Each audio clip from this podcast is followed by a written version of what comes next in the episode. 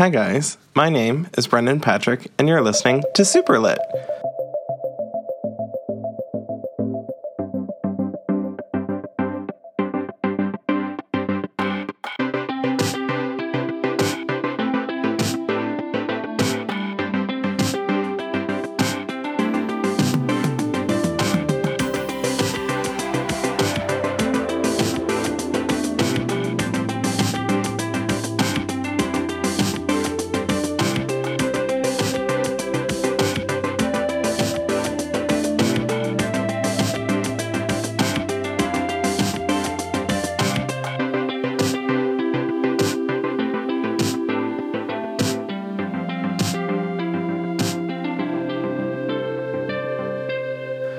Super Lit is a bi weekly podcast pertaining to books about the LGBT community.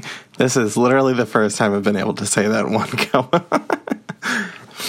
so, it's allergy season right now, and um, let me tell you, I just sneezed like 15 times before I started recording this, so I might be a little sniffly. So, wow, okay, this book I've been reading has like su- like supremely like mess me up only because I've been reading it at night and I live within walking distance of like a Wawa. So, you know, at like 2 a.m., I'll go walk to Wawa. And normally I'm fine doing this, but uh, it's been difficult to do lately because of reading this book because it it kind of scared me. So, the book that we're talking about this week is called White Rabbit and it's by Caleb Rowe Roehrig. I'm probably saying that wrong, and uh, if he ever listens to this, I apologize. Um, but yes, I'm going to refer to him as Caleb from now on because I am really bad at pronouncing people's names. Um, so if you call me Brandon from now on, I, I guess that's just how it is. But um, White Rabbit is a murder mystery story, and I don't think I've ever read a murder mystery story. I just think I've, yeah, I feel like I've avoided this category altogether, but this popped up on my Twitter feed. There was like an animated thing, it was like a slideshow almost about this book, and it seemed interesting. So I was like, oh, I should pick this up. And I apparently picked it up the day it came out. So really hype about that. And this is Caleb's second book. So I'm going to read you the book sleeve. Rufus Holt is having the worst night of his life. It began with the reappearance of his ex boyfriend, Sebastian, the guy who stomped his heart out like a spent cigarette. Just as Rufus is getting ready to move on, Sebastian turns up out of the blue saying they need to talk. Things couldn't get worse, right? of course they could. Come on. But then Rufus answers a call from his sister, April, begging for help. And then he and Sebastian find her drenched in blood and holding a knife beside the dead body of her boyfriend, Fox Whitney. April swears she didn't kill Fox, but Rufus knows her too well to believe that she's telling him the whole truth. April has something he needs, though, and her price is his help. Now, with no one to trust but the boy he wants to hate yet can't stop loving, Rufus has one night to prove his sister's innocence or die trying. And let me tell you, it's definitely a die trying situation. But yeah, so for those of you who haven't listened to Super Lit before, we talk about books in pretty good depth, um, and I try to be as non spoilery as possible. But when talking about books in great depth, it kind of happens occasionally. So I'm going to give a spoiler warning at the beginning of this this uh, this podcast because honestly, I'm I don't know at what point it's not a spoiler in this book because honestly, everything is so uh, interwoven. So I'm giving it to you right now. Spoiler warnings. Get into it. So, cool thing about Caleb is that he actually responds to things on Twitter. So, I've been consistently updating my Twitter with uh, like points as to where I am in the book, and he actually responds, which is pretty cool. But the dedication page, I oh, I just ripped the book. Oh no! This stupid sticky note. Ugh. Wow. Hello, everyone. Welcome to Super Lit. Um, okay, so according to this this page, so the book is dedicated to his mom, Kay Nichols, who I, I Nichols. I hope I pronounced that correctly. You once said a book is no fun unless everybody's dying all the time. Hope the, this body count passes muster. So that I read that I was like, oh, that's funny, and um, I think I recently just tweeted that the body count matches up with Scream. So I hope you guys are excited. And then the quote that the book starts off with is There's nothing more deceptive than an obvious fact. And that's from Sir Arthur Conan Doyle. So the book starts off with uh, Rufus getting a phone call while he's with an unnamed boy who's wearing decaying chucks and apparently this is like a something that this person uh, that Rufus used to think was cute. But um, the book starts off with Rufus receiving a call and him trying to call back said person, and Sebastian is already there. So the person that he's with is Sebastian, and he's already you know there with him. So there isn't like uh, you don't really figure out why. Sebastian wants to hang out with him, like why he needs to talk to him. So I thought that this was like he breaks up with him during the story. I thought like that's what might have happened. I was like maybe I just misread this. So the call from April, his sister, is something that causes confusion for them both, and you don't really find out until like a couple pages in um, why the you know his sister and like why he and his sister aren't really that close, and April has a different mother than Rufus does. So April comes from the Covington family, and Rufus comes from the Holt family. So you'll find out exactly what went on there later. But it's cool that the book kind of just like jumps right into it. It's like, hey, I got a phone call from my sister, and she says that she's in trouble. And I'm not sure why, and I'm not sure why she's calling me because we're not close like that. So I think I need to figure out why she needs me, like why she needs help. This call also seems to have like kind of spooked Rufus because it's um not garbled, that's not the right word, but uh, April doesn't come out necessarily and say exactly why she needs help, just that she's at Fox's uh, her boyfriend's um, cottage, which is referred to as a lake house too in this book. But Rufus was at his friend Lucy's Fourth of July party, so to give some kind of context, um, it's Fourth of July weekend and it's I want to say like maybe ten o'clock at this point at most, and um, Sebastian was coming from a different party. You find out, but uh, April's at a party with her boyfriend, and Rufus is with his friend Lucy, and uh, Sebastian called him out to talk to him, and that's when he gets the phone call from April. Sebastian realizes that Rufus doesn't have a car with him, so Rufus doesn't have a car himself. He and his mother share like the family car, if you will. And Rufus's family isn't super well off. His mother is an interior designer, I believe. And April and the Covingtons so April and the Covingtons are very well off, and I believe Sebastian is as well. His father is a college uh, sports ball coach. I th- they actually say the word sports ball in this, which is pretty amazing because that's how I refer to sports. I refer to sports as sports ball. So Sebastian is one of the popular kids, so he knows where Fox's family's like uh, lake house is. So he's like, yeah, you know what? I know where it is. I'll take you to see April, and it's fine. And Rufus is kind of like pushing back because he really dislikes Sebastian at this point. and Rufus is just like, no, I can do this. Like, I'll go home and get my mom's car. Like, you don't have to do this. He's like, no, April sounds like she's in trouble. Let's just go find out what's going on. It's no big deal. I will take you. So Rufus texts his friend Lucy and is like, hey, I have to go. There's something wrong with April. Like, I will talk to you tomorrow. And this is instead of Rufus calling his father, Peter, who is April's dad, everyone seems like, like feels like that's a bad idea. Like Rufus is like, I don't. Maybe I should call Peter. Like if there's something wrong with April, and Sebastian's like, Nope, don't. Nope, do not do that. Let's not call uh, Peter. Let's instead go find out what's wrong with April ourselves. There must be a reason why she called you and not Peter. Like obviously, and that's when like the tone of April and Rufus's relationship is kind of being set there where it's like oh, you don't want to call your dad for some reason. And also, it's weird that your sister's calling you. So there's something up there. Also, my note on the next page is apparently Sebastian is super hot. so, with Rufus's coming out um, in, I believe it was the eighth grade, his friend Lucy was the first friend to rally around Rufus when he was uh, coming out.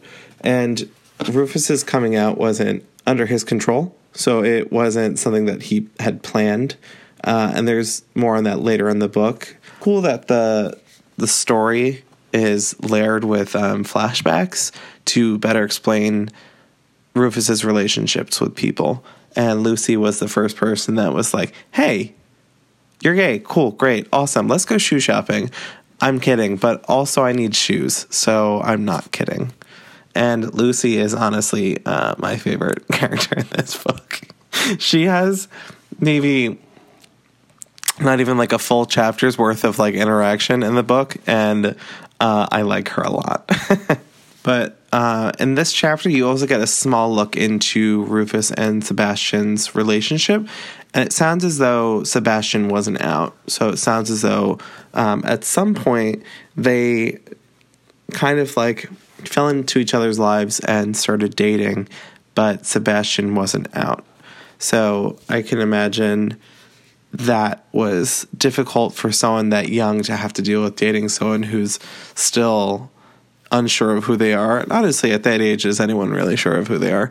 But it sounds like that was difficult for him, and that might have been one of the points of tension in their relationship. And it seems as though, like for Rufus, the hardest part of their relationship was their breakup because he couldn't really talk to anyone about it. So he couldn't talk to his best friend about it, and he couldn't talk to his mom about it really. So he couldn't really, like, he had to deal with this all by himself. And usually when people have a breakup, they get the, you know, the talk with their friends, and that isn't something that he was able to do.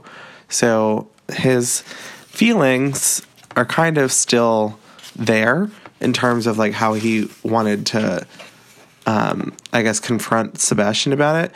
Rufus has like a huge anger issue, which he thinks that he gets from his father Peter, and you'll see later in the book too that uh, the anger issue is like a huge issue for him. It's like really big, and it's uh, kind of what leads to a lot of the story points in this book. Another thing that you find out in this chapter is, and we're like still literally in the first chapter, so there's a lot you find out like right off the bat. Rufus thinks that he's being tricked by April, and he kind of thinks that like Sebastian could be in on it because how else could this be happening? That she knows he doesn't have a car and she needs help, and all of a sudden Sebastian's there. So he thinks that he's kind of going into a trap of some sort. And this is like really cementing the relationship that he has with April. So you're like reading this and you're like, wow, what kind of shitty sister does he have that he thinks that he's going to be like jumped with a trick of some sort when he shows up to like help his sister at a party? And the reason why he thinks that there's like a trap set is because in the fifth grade, Rufus has an older brother named Hayden, and then it's and I guess in the the family, if you will, there's Hayden, the oldest brother, and he is a like a a terrible human being. Like honestly, the like I've read some like bad characters, and they're somewhat they have like somewhat redeeming qualities this is realistically terrible. Like he's realistically a piece of shit. And I feel like I've met people like this in my life where I'm just like, wow, you have zero redeeming qualities. You're an absolute bag of shit and you're just the worst. It's very interesting. So it's Hayden, the bag of shit, Rufus, and then April. And April kind of led Rufus in the fifth grade into a trap where he got the shit kicked out of him by Hayden. So this is kind of like you're you're starting to see like why Rufus and April sometimes um, don't get along, and why he does not get along with his oldest brother Hayden. The boys on the way to Fox's place kind of have like one of their first of many many tips, and Rufus is like, this is a trap. And Sebastian's like, no, April wouldn't do that. She's your sister. And he's like, no, she would do that. She's my sister. And he's, I guess he insinuates that Sebastian's part of the plan. And Sebastian is like really offended. He's like, Would I do that to you? And he's like, I don't know what you would do to me, Sebastian. I don't know. And it's, I read a lot of this and it's very much like eyebrows raised, like, bitch, I don't know what you would do. And Rufus's uh, quips are pretty amazing. Um, like I, I wish I was that like sassy. Uh, obviously, a lot of it stems from his really difficult rage issues, but a lot of the quips are very like drowning in sarcasm, and it's just like I love that. So Rufus, the whole book is kind of the most sarcastic bitch ever. I love it. I adore it.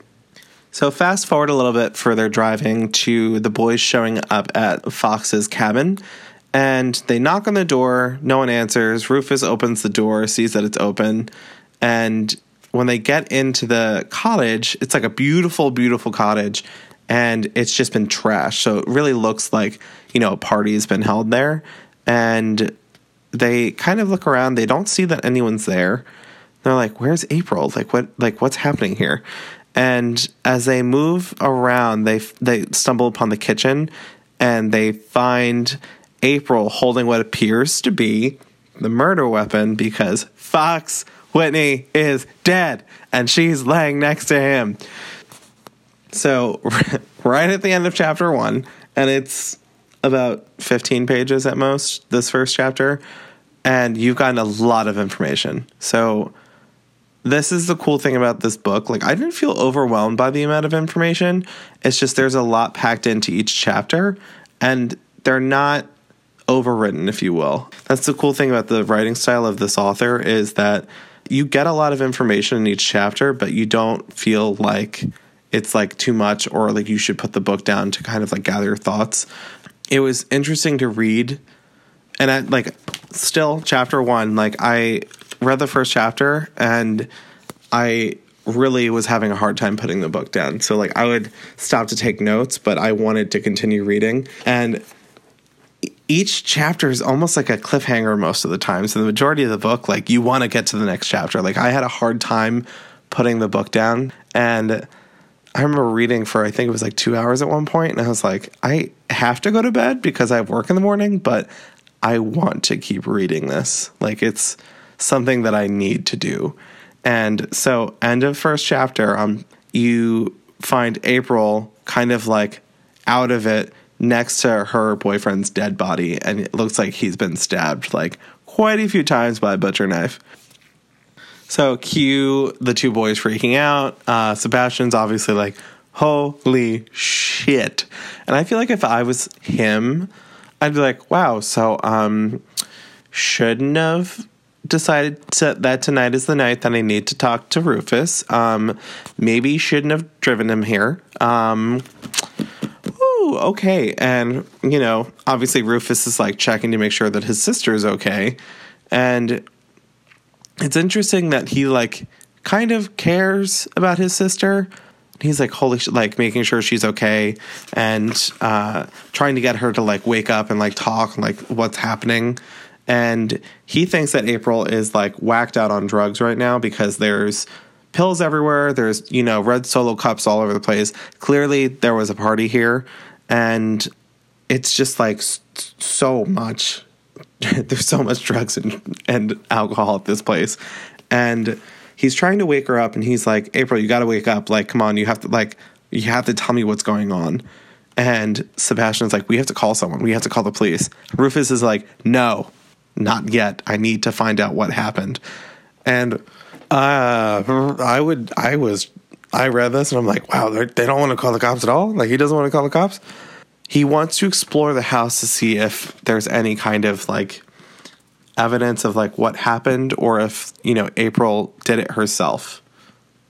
And he really, really, really wants to know, uh, almost most of all, why he was the one that was called. Like, why, out of all of her friends, why he was called instead of anyone else, or like why he was called instead of his, you know, his father, who is a, a lawyer. So it's interesting that uh, Rufus was the one that was called, especially with all the stuff that's happened between them so far that we know.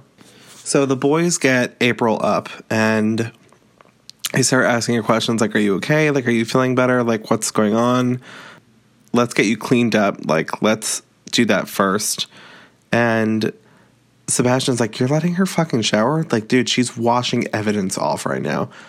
And and he's like, Well, the whole fucking place is covered in evidence, so I'm sure that this is fine. A good portion of this book is Sebastian going, Let's call the police. And Rufus going, mm, No, not yet.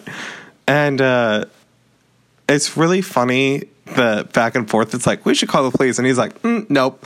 Um, uh, every time I'm like, Yeah, call the do it. But there's always a reason. There's always a reason why they can't call the police and it's always because of Rufus. Um, there's a point where Rufus is like, I believe this is like an internal part where he's like, my recent history with police is really dodgy.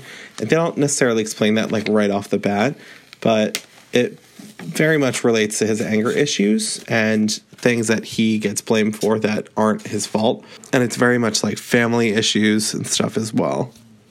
But while April is showering off and like kind of, you know, calming herself down, um, while Rufus is looking around the around the lake house, um, Rufus decides to call his mom, and his mom admits to having a conversation with his father. So, a basic explanation of that is that Rufus and his mother do not get along with the uh, Covingtons.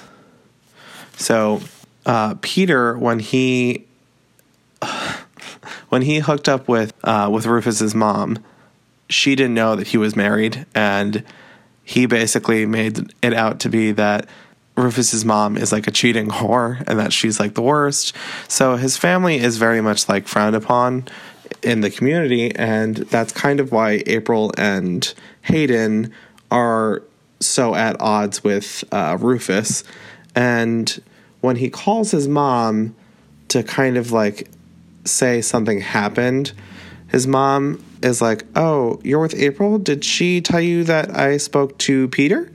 And he's like, No, is everything okay? And you find out that uh, his mom owes the bank about $8,000 and they need it by the end of the month, or else they might lose their house.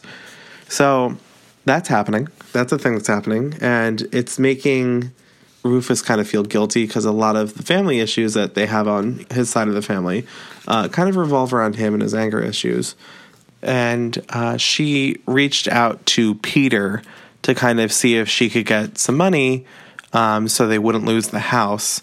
And his mom thinks that April has brought this up and she's trying to explain it because Rufus didn't know that this was an issue, like that this this was happening at all. So he kind of feels bad that his mom's been dealing with this by herself. And this is kind of the point where uh, Rufus admits his anger issues. So uh, the part that he's basically he admits that swept up in the inner hurricane of my rage, I've screamed and ranted, broken dishes and bones, terrorized my teachers, and provided my father with ammunition and his agenda against us. So he feels as though this is kind of his fault that they can't ask for money.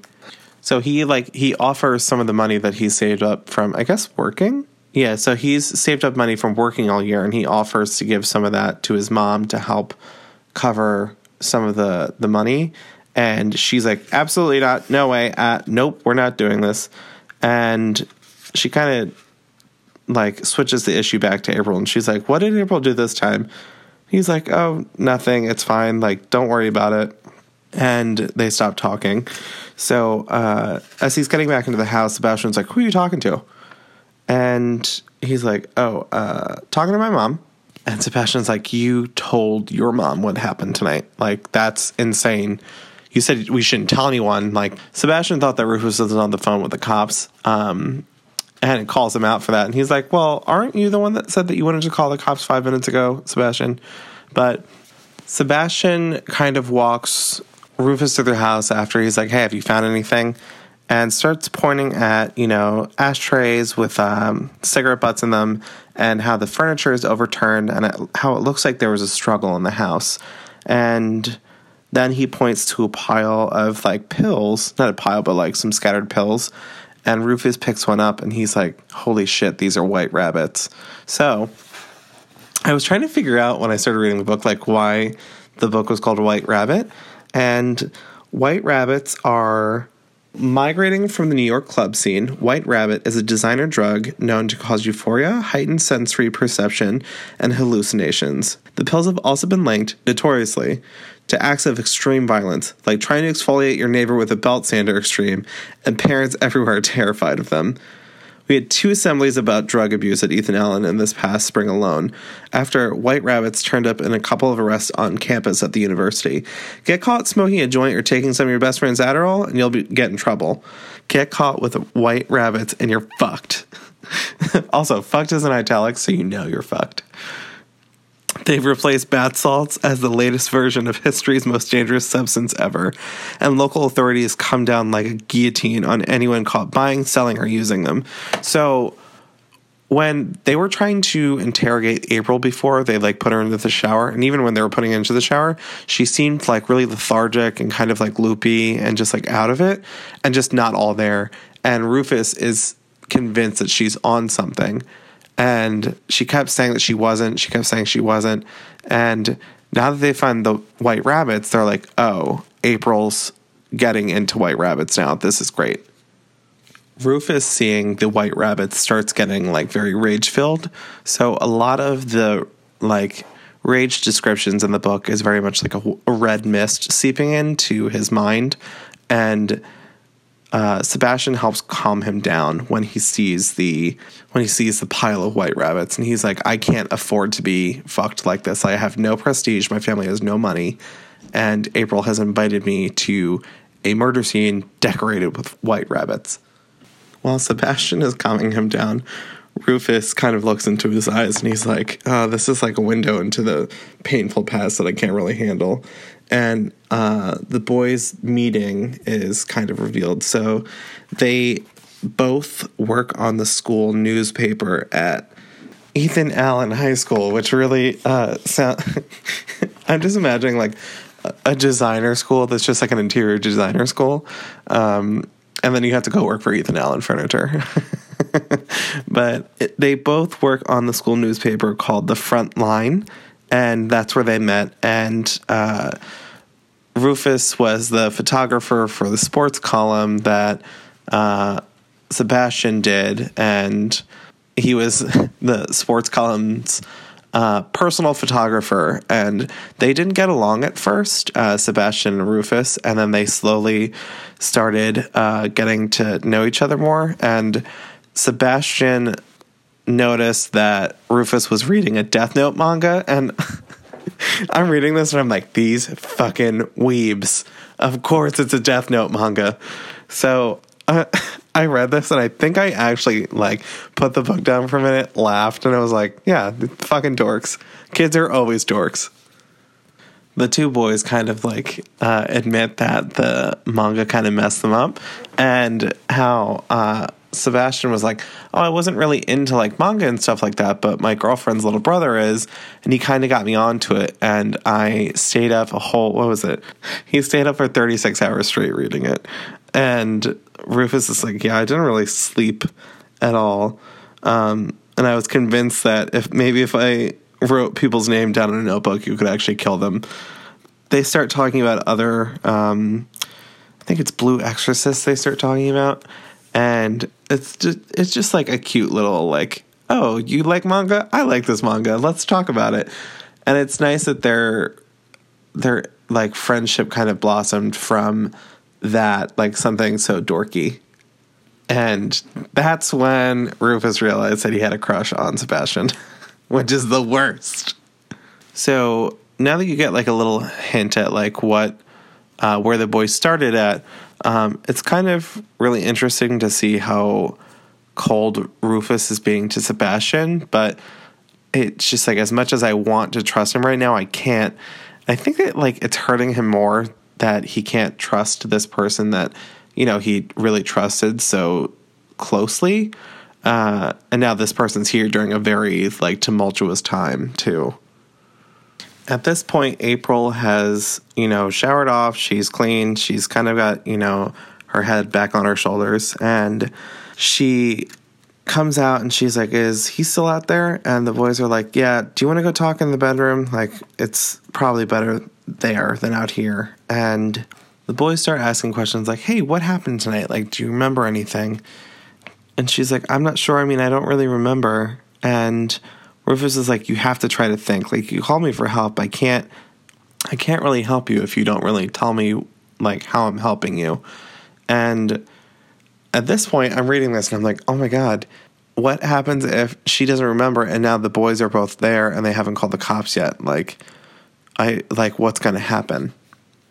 April explains that uh, they were having a party and she got tired, so she went to lay down. And then when she woke up, she was in the kitchen next to uh, Fox and his dead body, and her phone was kind of just sitting out right next to her.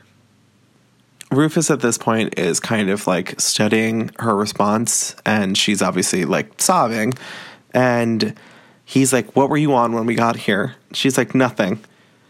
And Rufus is just like, Do not lie to me about this. D- don't. And she's like, I'm, I'm really not lying. Like, it's not like I don't, I wasn't doing anything other than drinking. Like, that's all I did tonight. And Rufus is just like, So you haven't been taking white rabbits? And she's like, No, I hate the way those things make me feel. Like, that's not my thing. And Sebastian and he are kind of like looking back and forth at each other, like, what, like, what's going on here? And uh, he's like, Okay, listen, try to give me a recap of what happened tonight. And April explains that they were having a 4th of July party because Fox's parents were away in New York and they had the cottage to themselves. So they decided to have like a small party, not like a huge one. So, like, it's really like they're close friends. And Rufus is like, So you just invited Race and Peyton then, who are um, Fox and April's best friends, and they're also a couple. They're called they ref, I think they refer to themselves as the perfect couple too. And April's like, yeah, we invited you know And Peyton, and we also invited Arlo, Rozzy, and some other people. And she kind of like looks at Sebastian, and this made me think that Sebastian was there. So I was like, oh, was Sebastian there? And they just don't want to talk about it. So Rufus is like, okay, so you had a party. What uh, what went down next? Like what what happened here, April? It's a lot of back and forth at the beginning, uh, trying to get information out of April because uh, I'm not saying she's lying, but she's like withholding like information that's important. But she is trying to protect herself so she doesn't seem guilty. So she's not trying to spill everything at once because she's afraid that Rufus will think that she did it. In the middle of the back and forth they're having, it's revealed that April was the second person to kind of jump to Rufus's side when he was outed.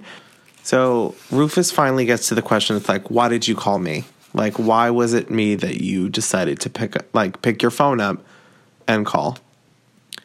She finally says, like, hey, I'm being framed, and I think that one of my friends who's here tonight did it.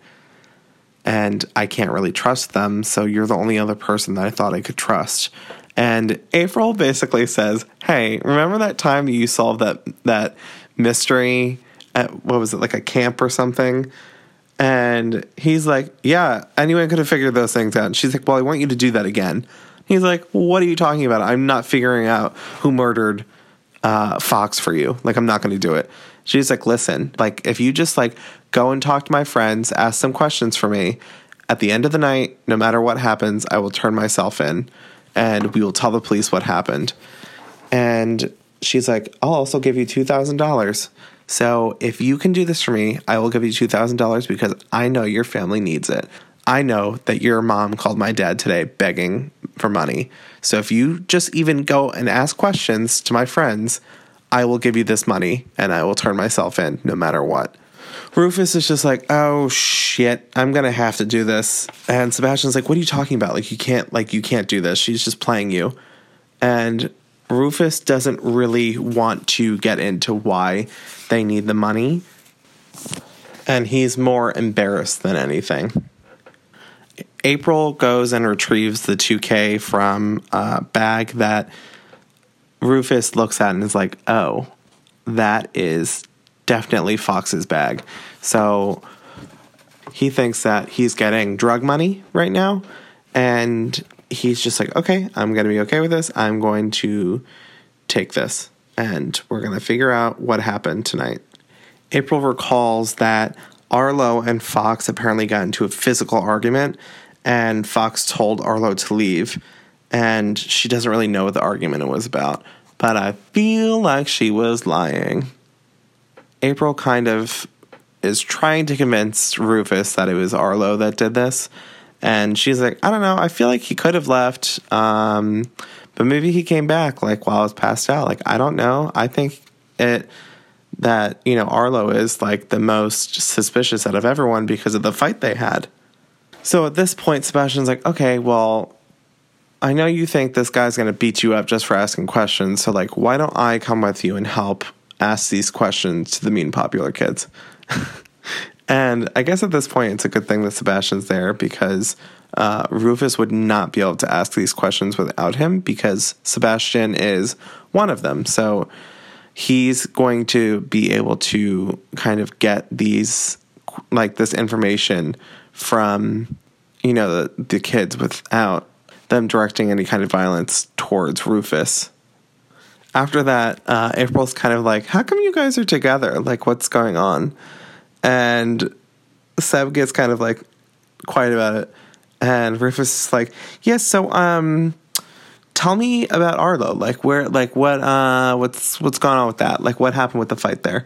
So he's trying to defer so uh Sebastian doesn't kind of clam up because he doesn't really know how to answer the question without implicating himself. And the two boys don't really uh, know how to do it, especially since they're not really dating right now. Um, it's not something they know how to kind of do. And Rufus, as much as he is pissed off at uh, Sebastian, he doesn't want to spill his secret.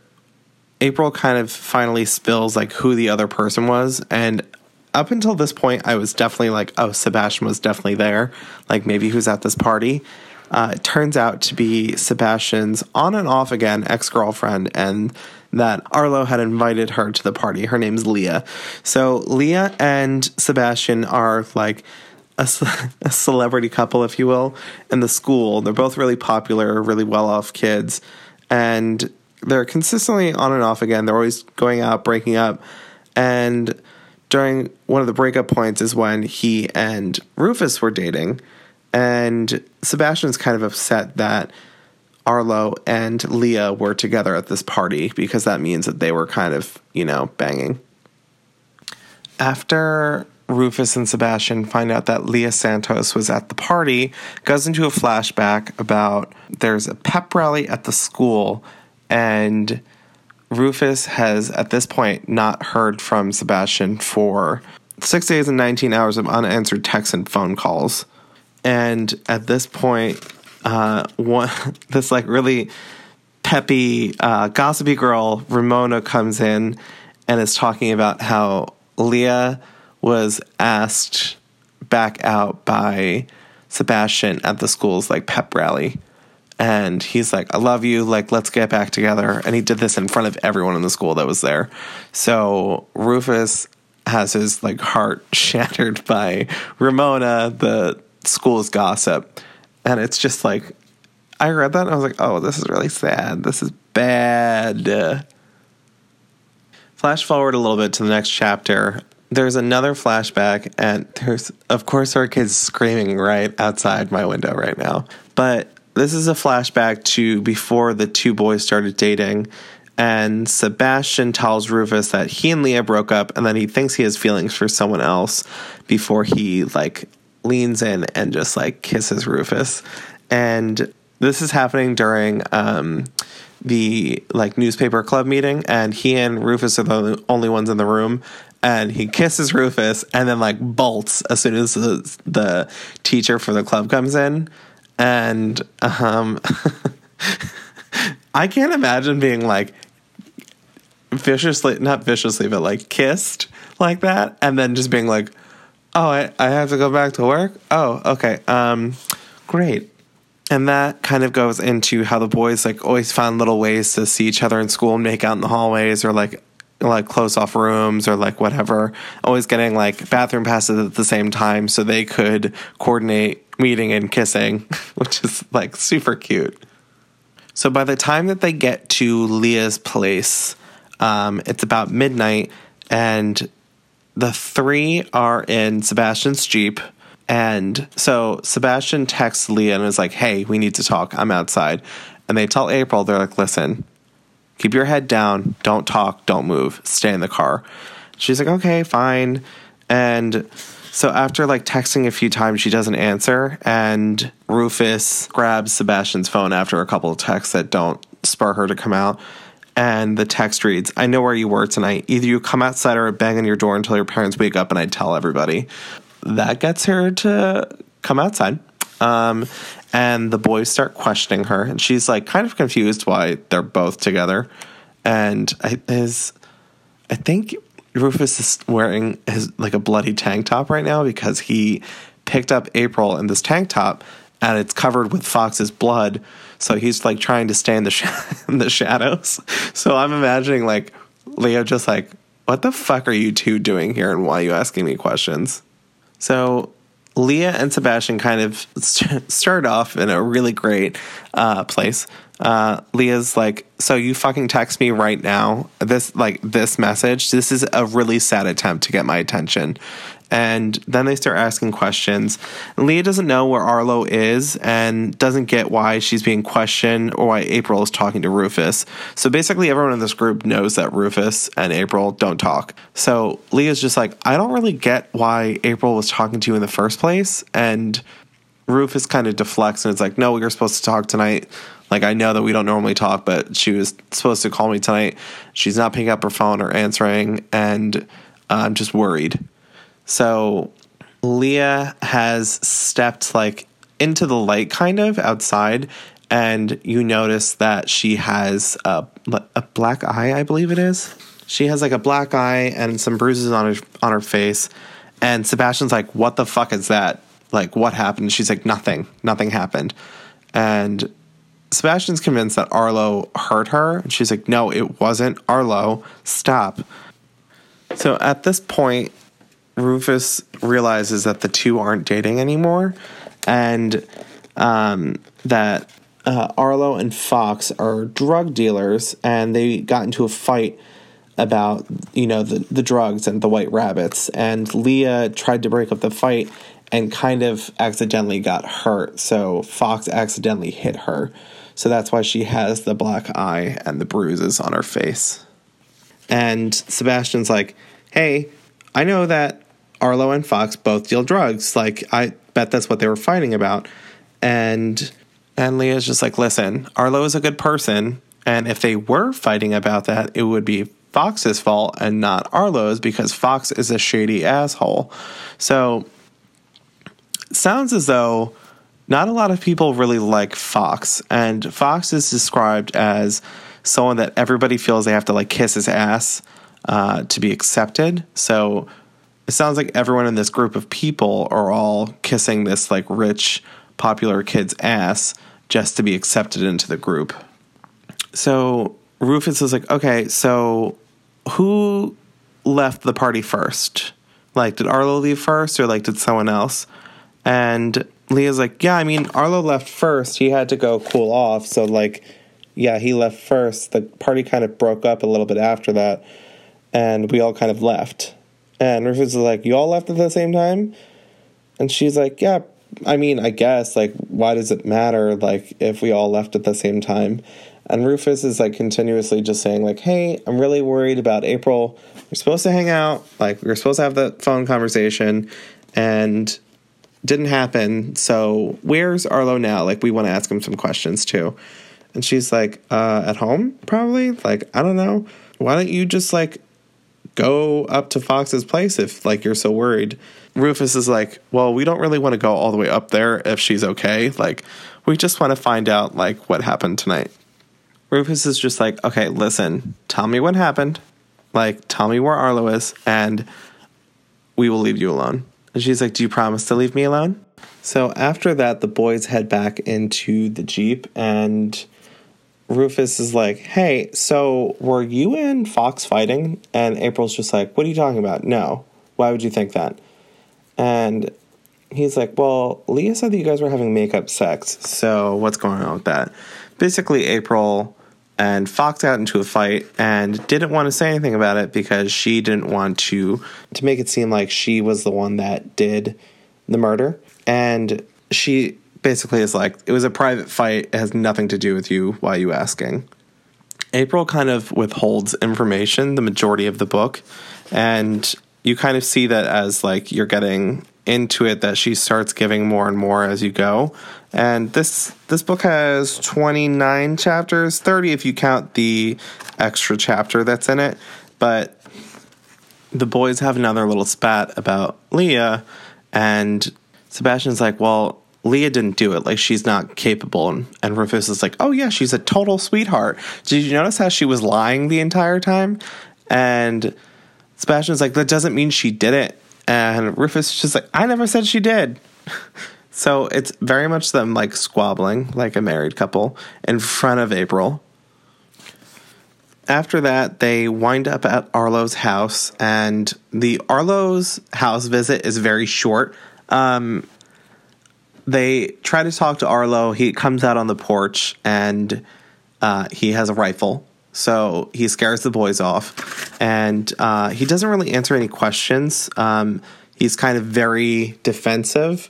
And he doesn't want to leave the porch. Like he doesn't want to leave the porch. And he keeps like looking past the boys, like out to the street. And he's like looking around.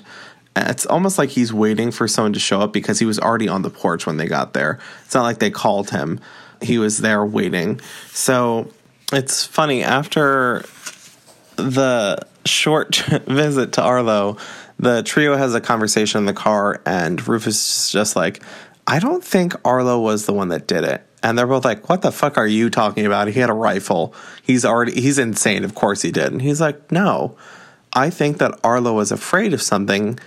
Like, he must have seen something. Like, I don't know why Arlo would be afraid, but he's definitely afraid of someone, and I don't think he's the one that did it because what we are right now is just a nuisance. We're just showing up and like asking people questions in the middle of the night. He was afraid before we got there, and clearly, like Leah texted him, but there's no reason for him to come out with a gun. Like it's just us. Like there's we're not the cops. Like there's no reason to. So the only other people on the list of people that were at the party that April has given them are uh, Peyton Forsyth and Race Atwood. So the perfect couple, if you will. So Sebastian texts Race and is like, "Hey, what are you up to?" And he's like, "I'm just hanging out in my backyard. Like, come, like, come back." So Sebastian has an in with uh, Race. So the trio decide to head over to Race Atwood's place and obviously instruct April, same thing, like, hey, you're not coming out of the car, keep your head down, be quiet. And they get over to Race's and they find that Peyton and Race are both there in the backyard and they're sitting like it it feels like miles apart on the lawn furniture. Like they're not being friendly, they're both just sitting there and, and Race is just like sitting there smoking the main takeaway from Peyton and Race's conversation is that Peyton also has uh, a bruise on her face, and also um, Race came it, like has an alibi for them, and uh, Peyton seemed surprised by it. She seemed like kind of thrown off that this was happening, and the two aren't really like talking to each other. They're just kind of like talking, and seems almost like they're fighting for some reason. And uh, the other takeaway is that Race has what looks like uh, blood splatter on his finger, and Rufus notices it when uh, Race reaches for his pack of cigarettes. He notices this uh, red splatter on his fingers, and it looks like blood.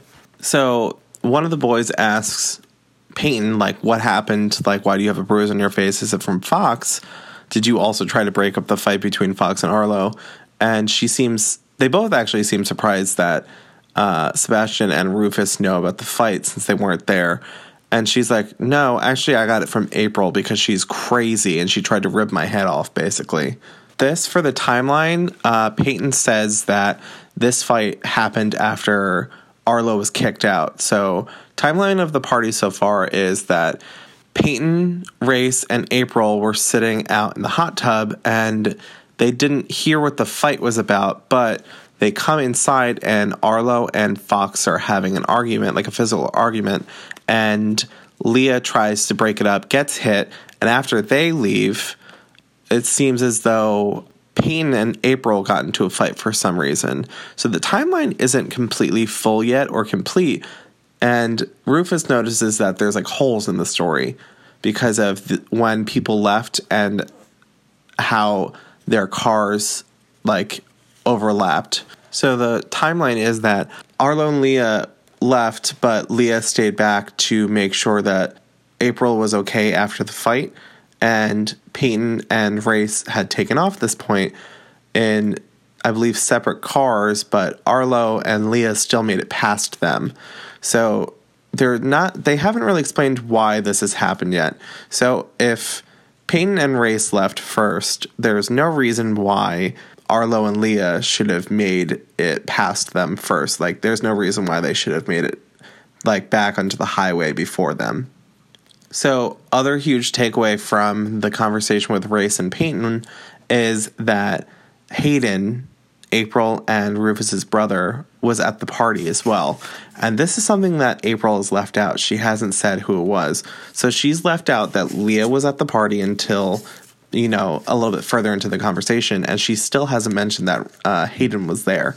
So Rufus asks, like, why Hayden was there. And Race is just like, oh, he was only there for a minute. He was picking something up, which is clearly drugs. So he was clearly picking up white rabbits. And this is when Rufus notices the blood splatter or the, the dark colored, dark red stain on Race's hand. And after that, the conversation kind of ends, and uh, Peyton is Peyton is just like, "Hey, I'm leaving. I don't want to do this conversation anymore. I'm done for the night. Like, I just want to go home. My night's been ruined." So the conversation there ends, and the two boys go back to the Jeep, and April is woken up by Rufus getting back into the car, and a fight kind of ensues because Rufus has figured out that April's been like withholding a lot more than he suspected, which is something he figured she would do because it's April. And he kind of makes a guess that Peyton and Fox hooked up, and it is the right guess because that's what April was pissed off at Peyton about and why she and Fox were fighting. And that's why it was a personal issue. And that's why she didn't want to bring it up. So she deflects and is like, This is the reason why I didn't give you all the information at first because I didn't want you to think that I killed Fox because I was upset with him. This is the reason why Fox and Race were getting into it because April kind of blindsided Peyton with a bottle, smashed it on her face, and she got bruised by it. And Leah interjects uh, before April can get into it. with Fox, and that's when Race and Fox get get into it, and that's why everyone kind of uh, left the party. So it wasn't just because of the fight between Fox and Arlo that broke up the party. It was because April found out that Peyton and Fox had been hooking up and got into a fight with both Peyton and Fox. This chapter kind of ends with everyone kind of feeling like they've hit a dead end because everyone so far seems as though they're in the clear, even though it seems as though everyone's lying at the same time. And Rufus suggests calling the cops, and April loses it and starts like going off on him and starts, you know, saying really nasty things about he and his mother. And he kind of like shoots her down and he's like, listen, bitch, if you say anything about my mother, I will fucking go straight to the police myself. I don't care what happens. I will turn you the fuck in myself. And I'm just like, damn, you don't talk about someone's mother like that. But uh, she's like, I, I didn't do it. Like you, I paid you to help me find out who did this.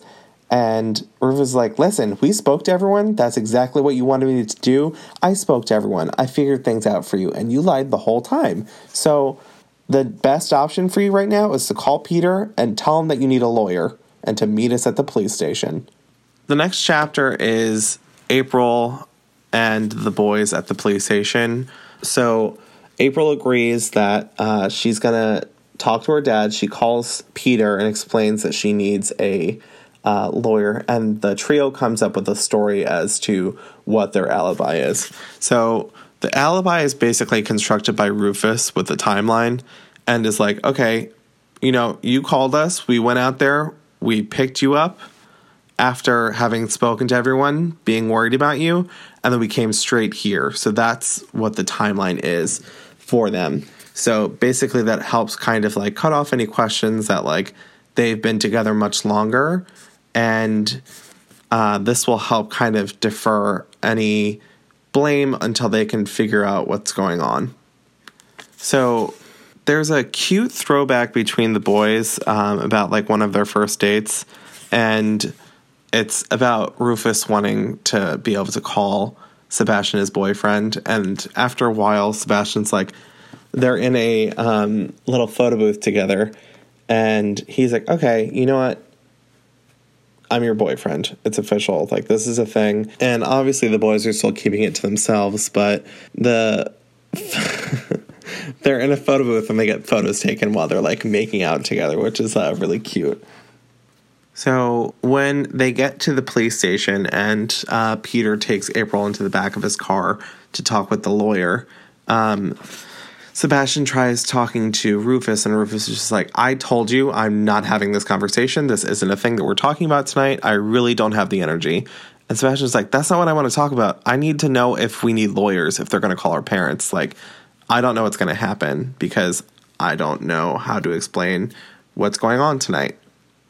Rufus tries to calm him down and it's like, Listen, we're not even like eyewitnesses. We were just there picking up April. Like, don't worry, nothing's going to happen. Everything's going to be fine. While this conversation's happening, they're being spied on, and the person who's spying them steps out, and it's fucking Hayden. So Hayden finally makes his actual appearance in the story, and he knows that Fox is dead. And it's weird because no one said anything. So he knows Fox is dead, which means he's probably been to the house, and he asks if April was the one that did it. And they try to convince him no. And he's like, Well, I hope she at least wiped her fingerprints off the butcher knife. So Hayden knows about the butcher knife. Hayden knows that April was there. Hayden knows that Fox is dead. This is all kind of pointing to like Hayden being the one that did it. And I don't think Rufus or April would put it past him to have something to do with this murder. So after that, he kind of asks why Sebastian and Rufus are hanging out, and he insinuates that the only reason they're hanging out is because Rufus is sucking Sebastian's dick. So that kind of starts a fight, and I wrote, The other people in this story are mean, mean being in all caps. And honestly, everyone that's spoken to the boys so far, they're all so freaking nasty to Rufus. I I believe that Hayden's called him like a faggot a couple of times. And so Caleb's uh, Twitter profile says, let's see where, um, realistically foul mouth dialogue. Honestly, uh, I agree with that. Um, these people all really dislike Rufus, and Hayden really hates Rufus and his mother. And he has called him, I believe, uh, the F word multiple times, and it causes Sebastian and he to almost get into a physical argument.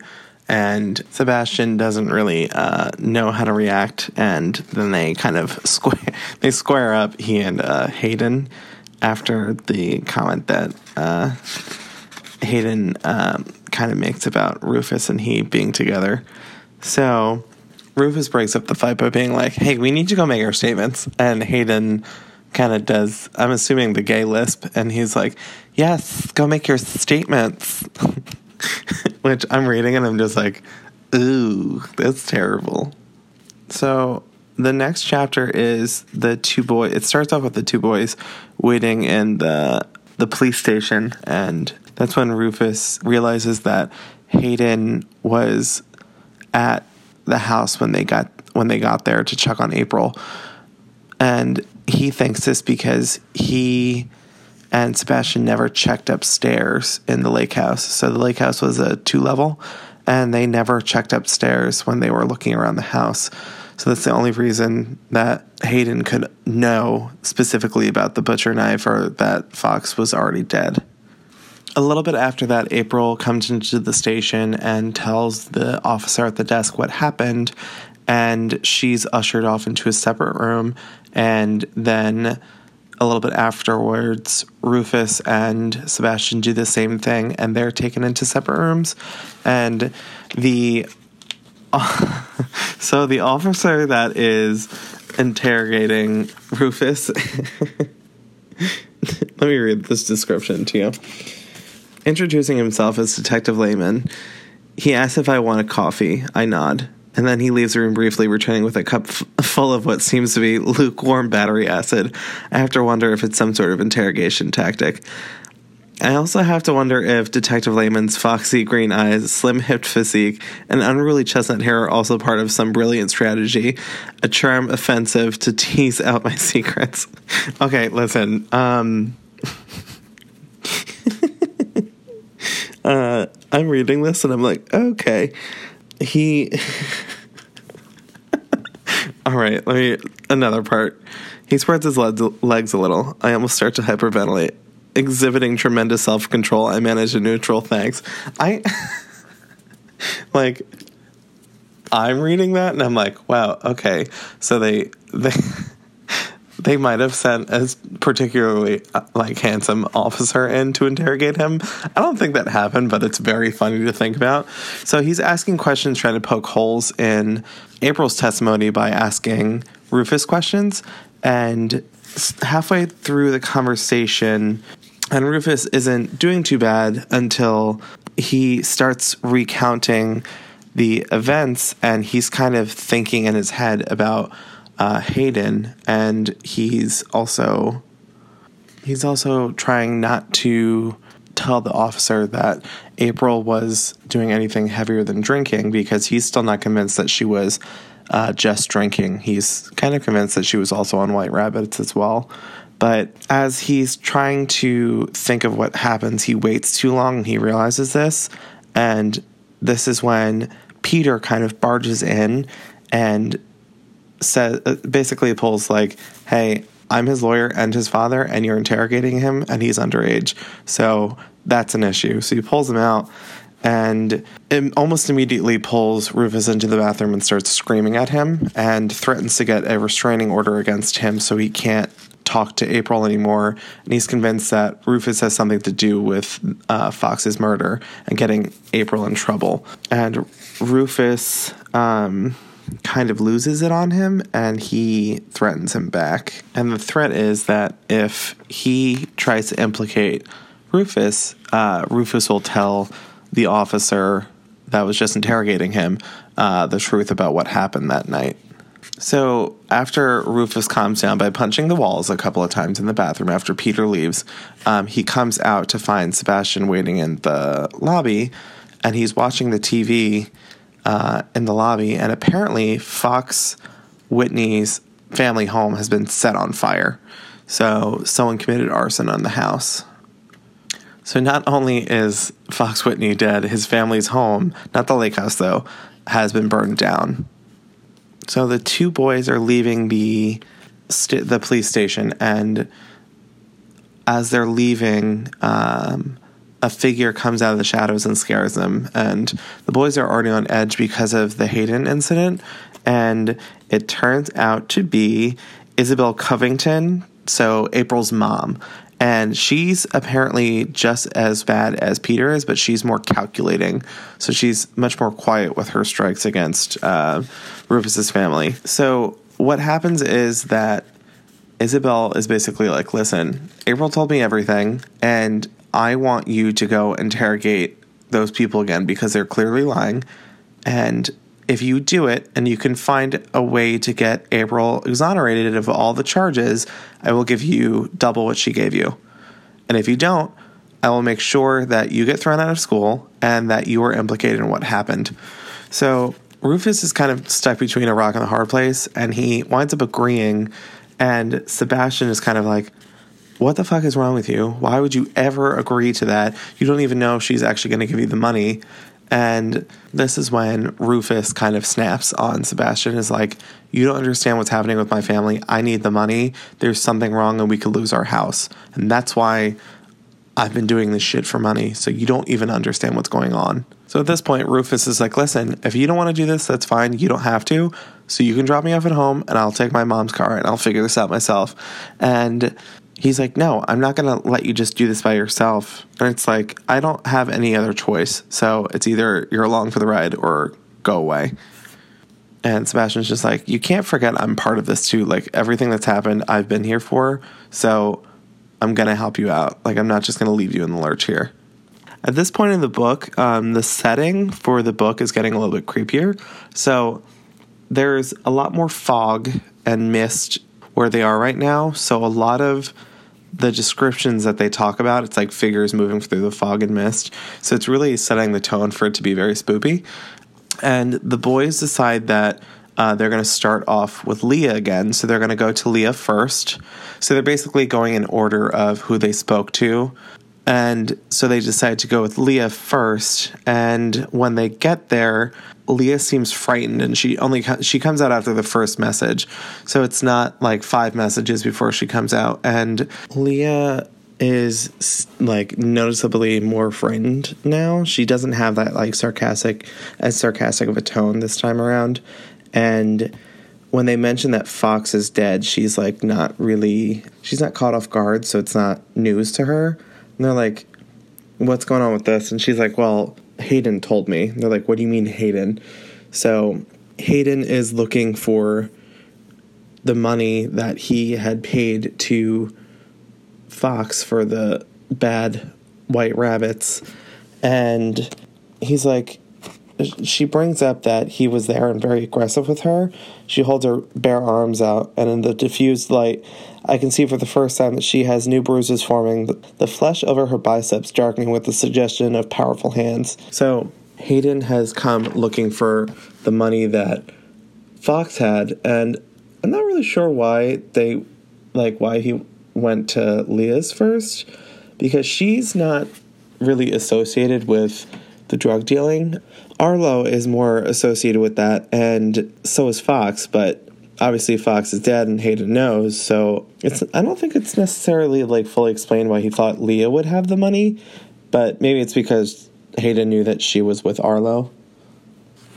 Leah starts getting into why uh, Fox and uh, Arlo had started fighting, and it's because Fox and Arlo were both dealers for this one, like, I don't want to call him like a drug kingpin, but like they have a supplier and they are dealers and they give this dealer their cuts and then he they get their shares afterwards. And Fox decided that he was going to make fake white rabbits that cause people to get sick, have seizures or black out, and Arlo kind of caught wind of this and fought with him. And Hayden was obviously trying to get the money back that he had given because he paid, think, about a thousand dollars to, yeah, it was a thousand dollars worth of fake white rabbits. And Arlo's clients were complaining that the product they purchased was different, like the stamp was even wrong, and that they didn't work as well, or they were making people sick. So he kind of figured out that Fox had been uh, making these fake white rabbits and just keeping the money for it. So after Leah has basically said that Arlo is in danger because of Hayden wanting his money back, and obviously Arlo is part of the drug dealing ring, the boys are like, well, uh, Arlo doesn't need our help. Like he had a he had a rifle. He's perfectly safe. And Rufus at this point has two main suspects, and it's Arlo and Hayden, who both have a good reason to want Fox murdered. He also thinks Leah could be a suspect because she didn't flinch when the boys said Fox was dead, but I think he eventually starts kind of moving past that And it's more so, I think, his feelings towards Leah. I think they're clouding his judgment a little bit. But it's also because Leah's obviously not giving up all the information that she has as well.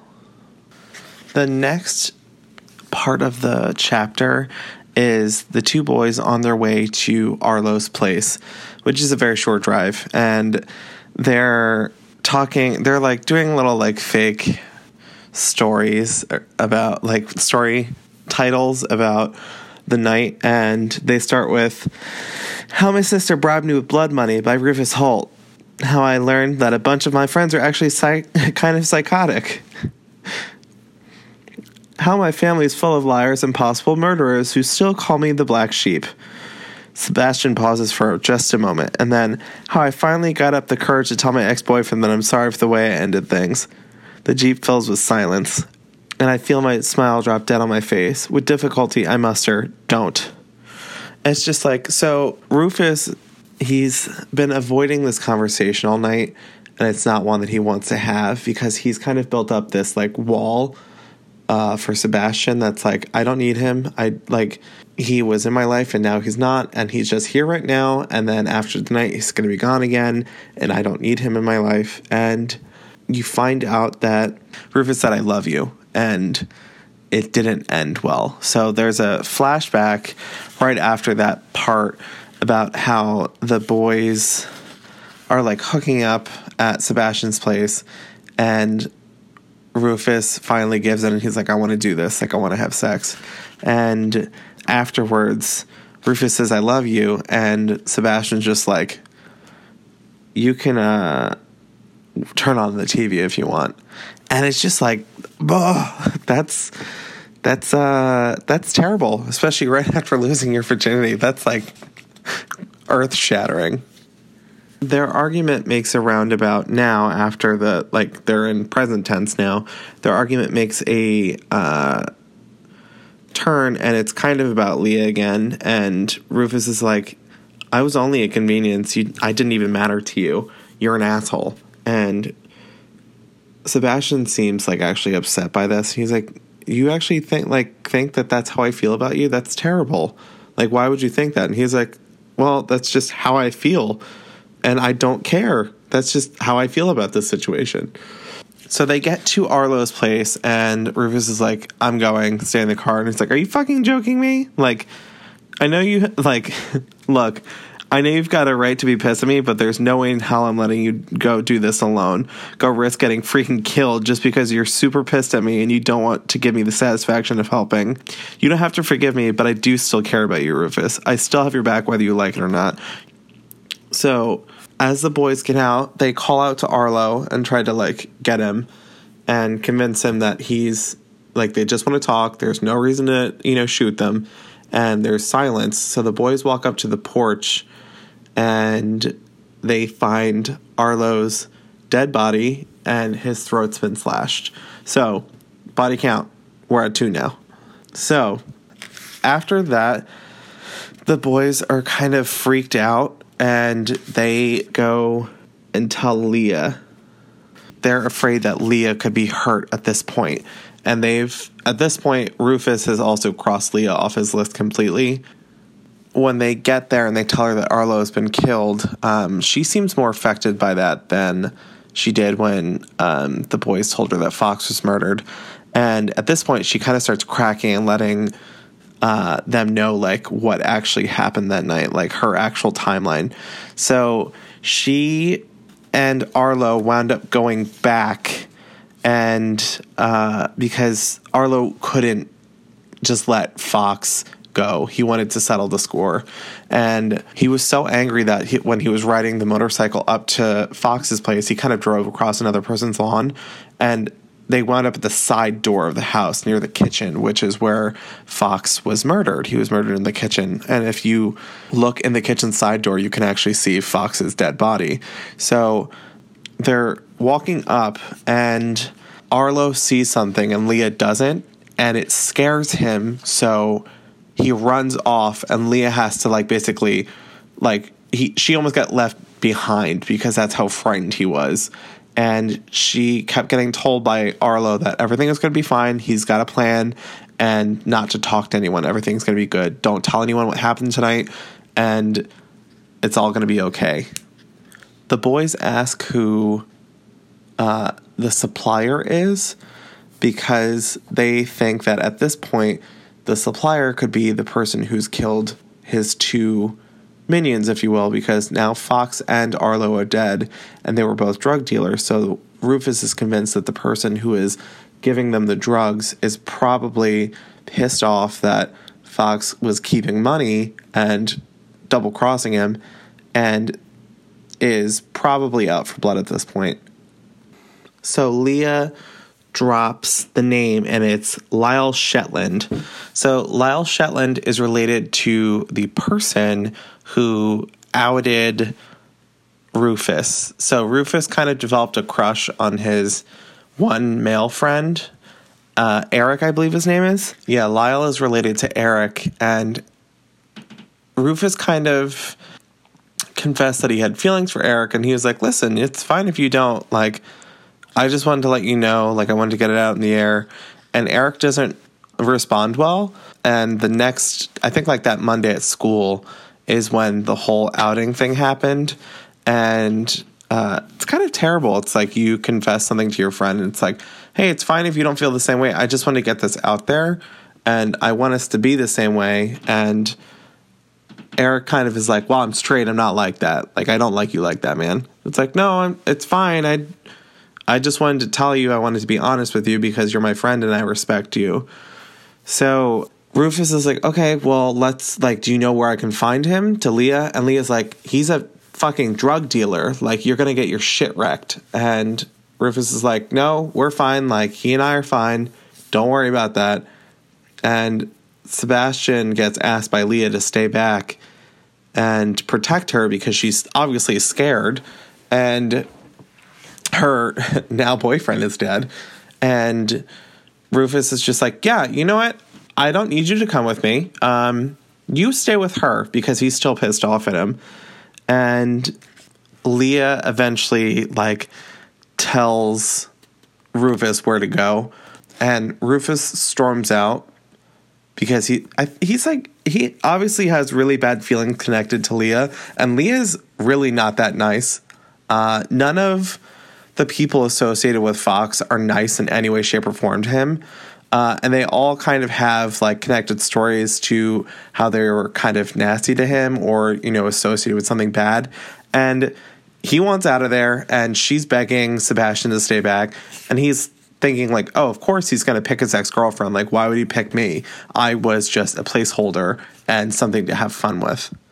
So on his way out sebastian finally decides to go with rufus.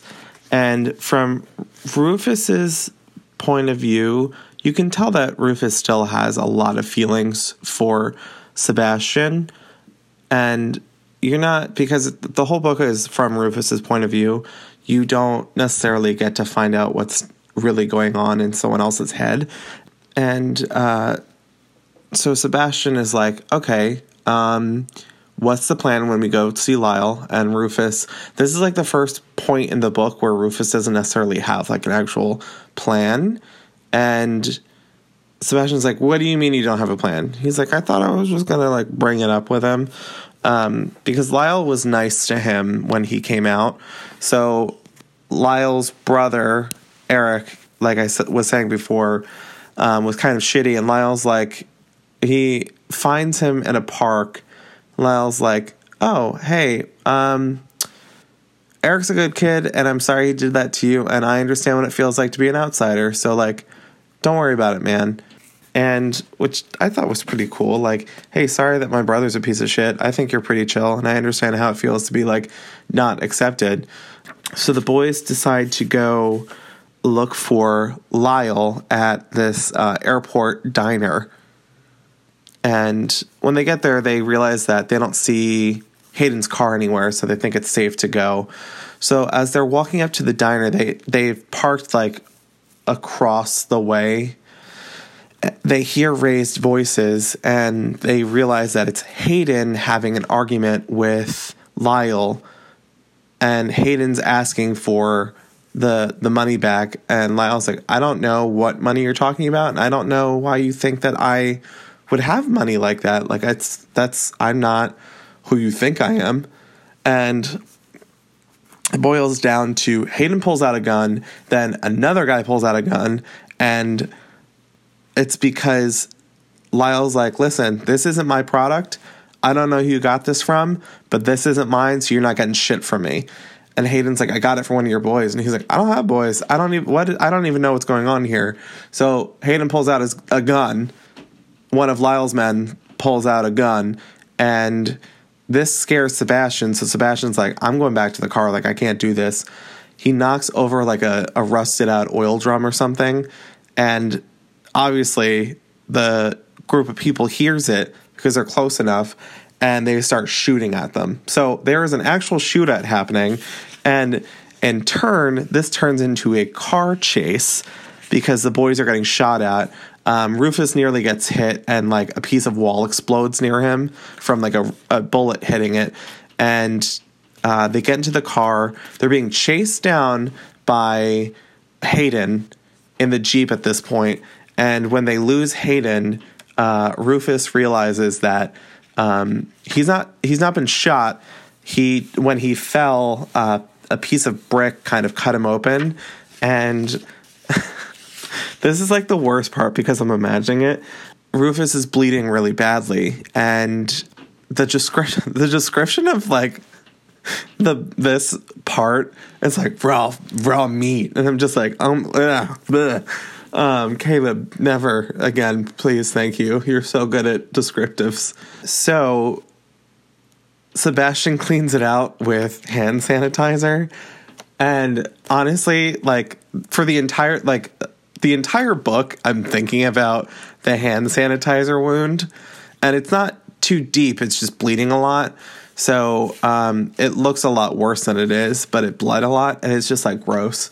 But obviously he now can't wear his tank top that was not only covered with Fox's blood, but now his blood. And so Sebastian reaches into the back of his car and pulls out a really crinkled and like kind I think he says musty or gamey jersey for him to wear. So Rufus is now wearing Sebastian's jersey, which is very and it's like much bigger on him. And this is very much like shows up to the door to get the mail from the mailman in my boyfriend's oversized white button up shirt. It's very much like that look in my head. Like that's what I'm imagining a woman opening the door and being like, Oh, I'm sorry. I was just wearing my boyfriend's outfit from last night. Um, that's what I'm imagining is happening. So after that, the boys kind of get lost in the moment, and Sebastian kisses Rufus, and Rufus pushes Sebastian off of him and he's like, don't do that. Like, you can't do this. But Rufus kind of explains, like, he's been that Sebastian's been toying with his emotions and and he thinks that Sebastian is just like taking advantage of his feelings. And Sebastian is like, How can you say that? Like, how can you even think that? And I guess like the seal finally breaks and Rufus just like cracks and he's like, I loved you. Like I, I told you I loved you and you never responded. And it's like, I still love you. You you like you can't do this. You you literally destroyed me and now you're here again and it's killing me. This kind of makes uh, Sebastian kind of crack as well and he starts crying and he reveals why he wanted to talk to Rufus tonight and it's Sebastian's dad after someone got caught with white rabbits on campus um, felt as though Sebastian had been lying to him about stuff and keeping secrets. So he decides to go through Sebastian's room and he finds the pictures of he and Rufus together kissing from the one date at the movie theaters. And when Sebastian gets home from school, his dad brings it up, and Sebastian kind of it doesn't go well and Sebastian runs out of the house and has been ignoring text messages and phone calls from his dad all day. So that was it was hard to read because I was like, oh wow. So the cool thing about this book is, and I say cool like loosely, it's not like my favorite thing, obviously, but it's the reactions that coming out are realistic. They're not like sunshine and you know roses and daisies. It's not sugary sweet. It's a realistic happening. Um, I know that like that's something that hap- has happened to like friends I know, and not every coming out experience is you know super amazing. So reading this, I was I was like, oh, this is different than what I expected to happen because every I think almost every other book that I've read for the podcast so far has been someone coming out or someone already be gay, being gay and being like wildly accepted. Whereas in this universe, it's like a little bit more realistic where like not everyone is super accepting of someone being gay, which is, I think, a little bit more like true to story. This kind of makes Rufus ask like why he still had the pictures and Sebastian is like, I still look at those pictures and remember how happy I was. Like that was the happiest day of my life.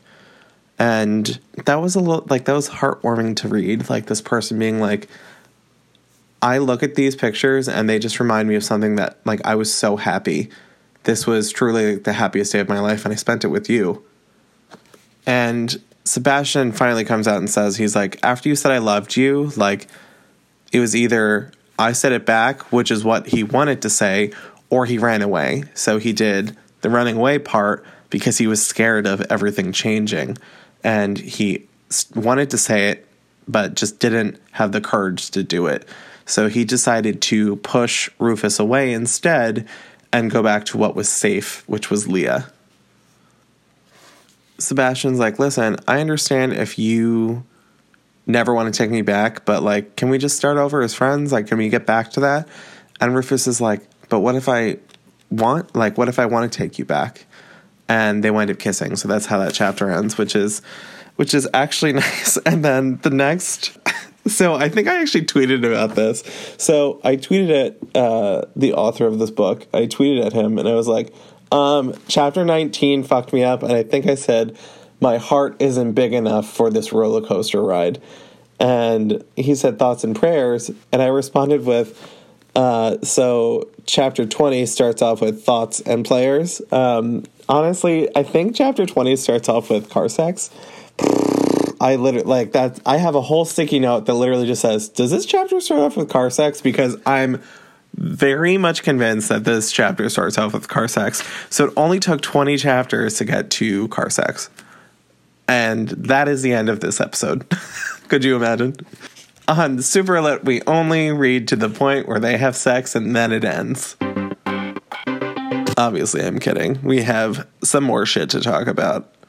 So after the the beautiful car sex incident, Sebastian's trying to figure out if he's okay with officially coming out and you know being with Rufus and he thinks that he's going to be okay with it. He thinks that he's going to be able to commit to it and not shy away and be his true self.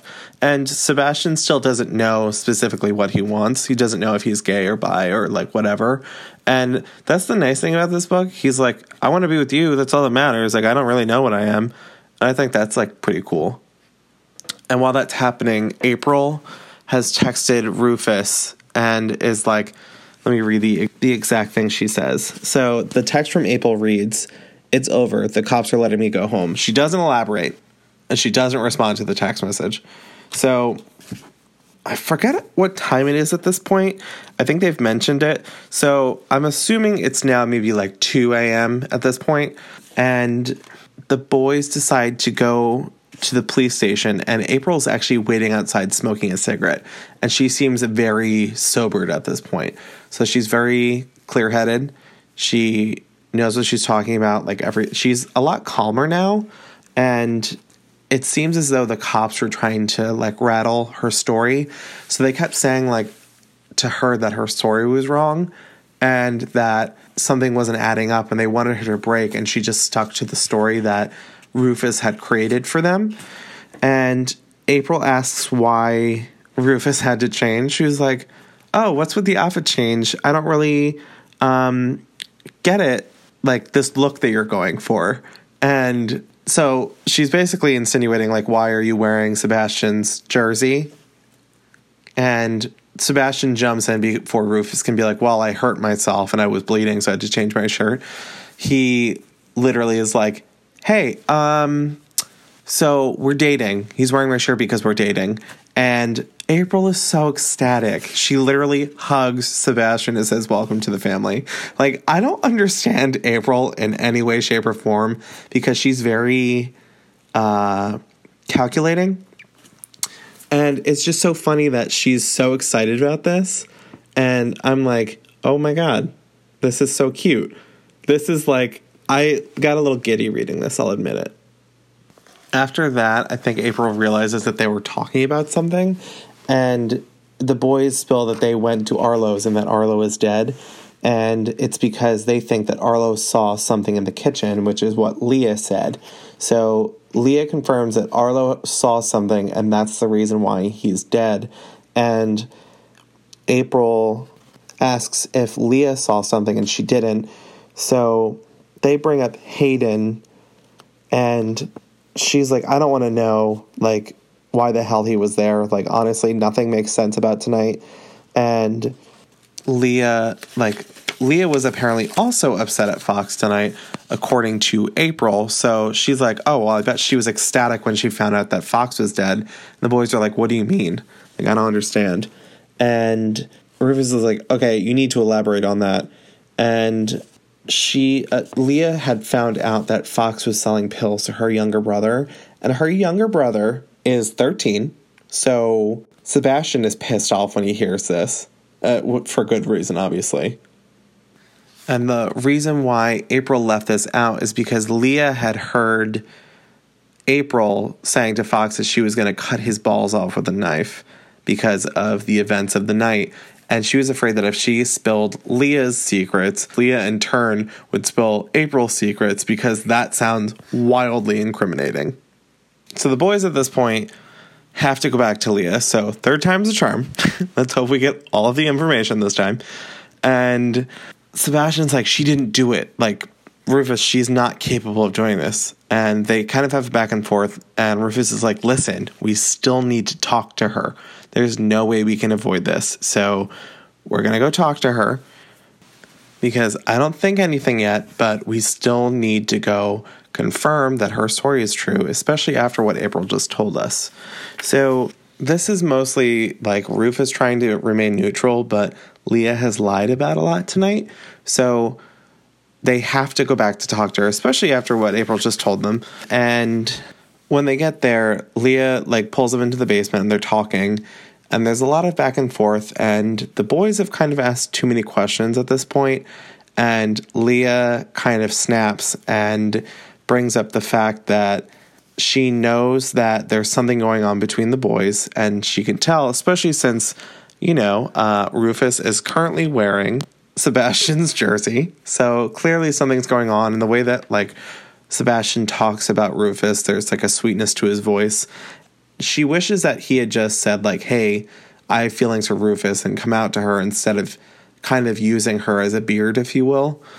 And she's like, "I'm not going to forgive you, but like honestly, I'm not going to hold this against you." But because like I get it, I understand. You're not off the hook. You're a shithead, but I get it. So after like a little bit of a silence, um, Leah like wipes her eyes after, and she's like done crying, and she's like, "So I drugged April," and it's just like, "Bitch, what? You drugged April? So this is your friend, and you drugged her?" And Leah used like mixed cough syrup into April's drink to calm her down because she was so erratic and she was afraid that she was going to hurt someone. So she used cough syrup on April and put her to bed. And that's what April was on the whole time. So April was on something, but she just didn't know that she was actually drugged. So April thinks the whole time that she that she wasn't drugged and that she had just been drinking and that it was just maybe a little bit too much and Leah's just like, no, I I gave her cough syrup. Like this this is what happened. So she basically gave her a, a really strong dose of cough syrup, and that's why April was so loopy. This kind of helps clear up the issue of the timeline. And the reasoning why April being drugged with the cough syrup is because Fox filmed he and Peyton banging and showed and sent it to Arlo. Arlo, when he and Fox were fighting, showed it to Leah, and Leah in turn showed it to it, the whole chain of like, oh, there's a sex tape. Let's show it to so and so, who shows it to so and so, who shows it to so and so. So, um, so basically, Fox films a sex tape with Peyton, and I'm assuming Peyton doesn't know. Fox sends it to Arlo. Arlo gets into a fight with Fox. Arlo shows Leah the sex tape. Arlo and Leah are mad at Fox. Leah gets pissed off, um, so pissed off, and she shows it to April, and that's when the fight with April and Peyton happens. So that kind of confirms the whole timeline. And there are so many layers to like what happened, and it's not given all up like front. So it's really interesting that you're at this point and you're like, okay, like what the what the fuck else is going to happen here, guys? So the boys figure out that they have to go question Race and Peyton again because they're the only two left on the list. And Sebastian is like, Have you been getting texts from Race and Peyton? She's like, Of course I have. And Rufus is just like, Okay, here's the thing though, you can't respond to them because whoever killed Arlo and Fox is probably going to come after you next. So do not leave the house. Do not respond to any text messages and don't let anyone in. Which, of course, is like, it's like, you could be next. And it's just like, I'm just imagining Ghostface saying this. And It's like, you could be next. But before they can do that, Sebastian's like, okay, like, which one of the two are we going to question first? Rufus is like, actually, I have a better idea.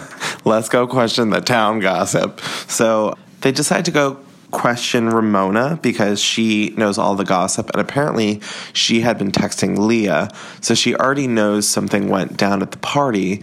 And Rufus is like, maybe we can get her to spill some beans about Race and Peyton because she had texted uh, Leah asking a question about R&P, which obviously means Race and Peyton. So when they get to the diner, they're looking for Ramona, but she's nowhere to be found. And then Rufus hears his name, and it turns out to be his best friend Lucy. So Lucy is one of my favorite characters in this book. She's literally only like maybe has like a couple pages of full dialogue uh, at most, but she questions why the two are hanging out. She's like, "Oh, I thought you were going to go hang out with April, and now you're with uh, with uh."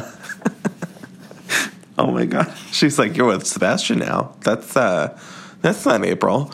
So basically, Sebastian comes out and is like, "Yeah, we're together." Um, this is a thing. And Rufus is like, oh my God, he's coming out. Like, I hope he's okay with this. I hope he's comfortable. And so Lucy is basically a fucking pervert.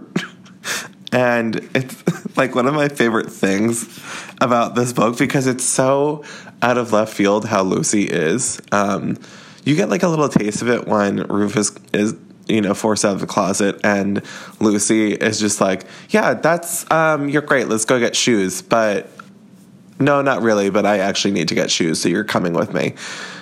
So it's it's kind of funny how that happens, like how she she kind of um, is just like a little bright light in this very dark and gloomy story. And so back at the table, one of their friends, Brent, is there, and Brent has a crush on Lucy, obviously. I mean, I have a crush on Lucy, and she's a fictional character. So she and Brent uh, start talking to Sebastian, and they're like, listen, if you don't keep our boy happy, there's going to be issues.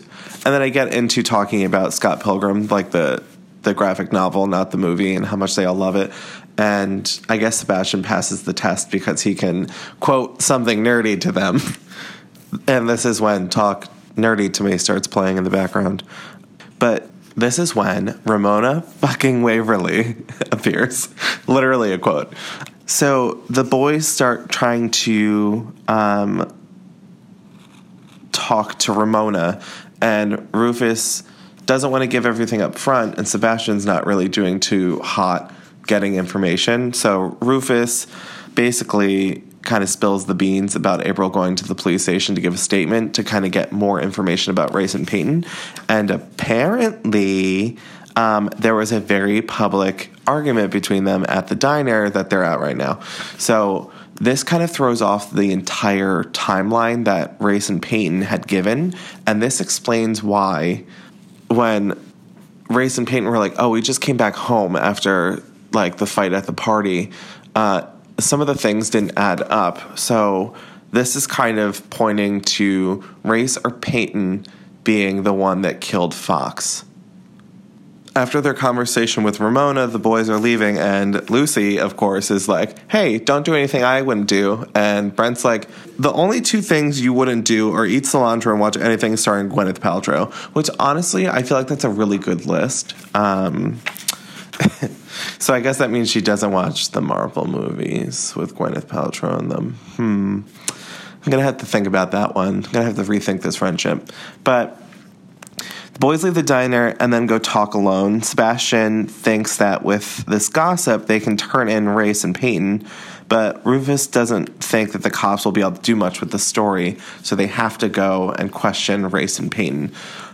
Rufus then asks Sebastian, like, which of the two would be easiest to trick into talking, and Sebastian says Race because you know he's probably upset that Peyton slept with Fox and is probably willing to talk, especially because he seemed, I think, the most heated out of the two of them when they both went to talk with them earlier in Race's backyard.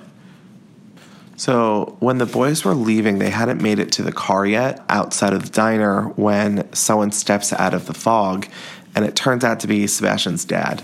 So, I'm imagining this to not go well because, um, A, Rufus has an anger issue, and obviously he would want to defend his boyfriend. So, Sebastian's dad, Mr. Williams, kind of goes off on Sebastian. He's like, "What are you like? What are you doing? Like, you haven't been answering any of my calls, my texts. Like, you've worried your mother's sick." And Sebastian's like scared.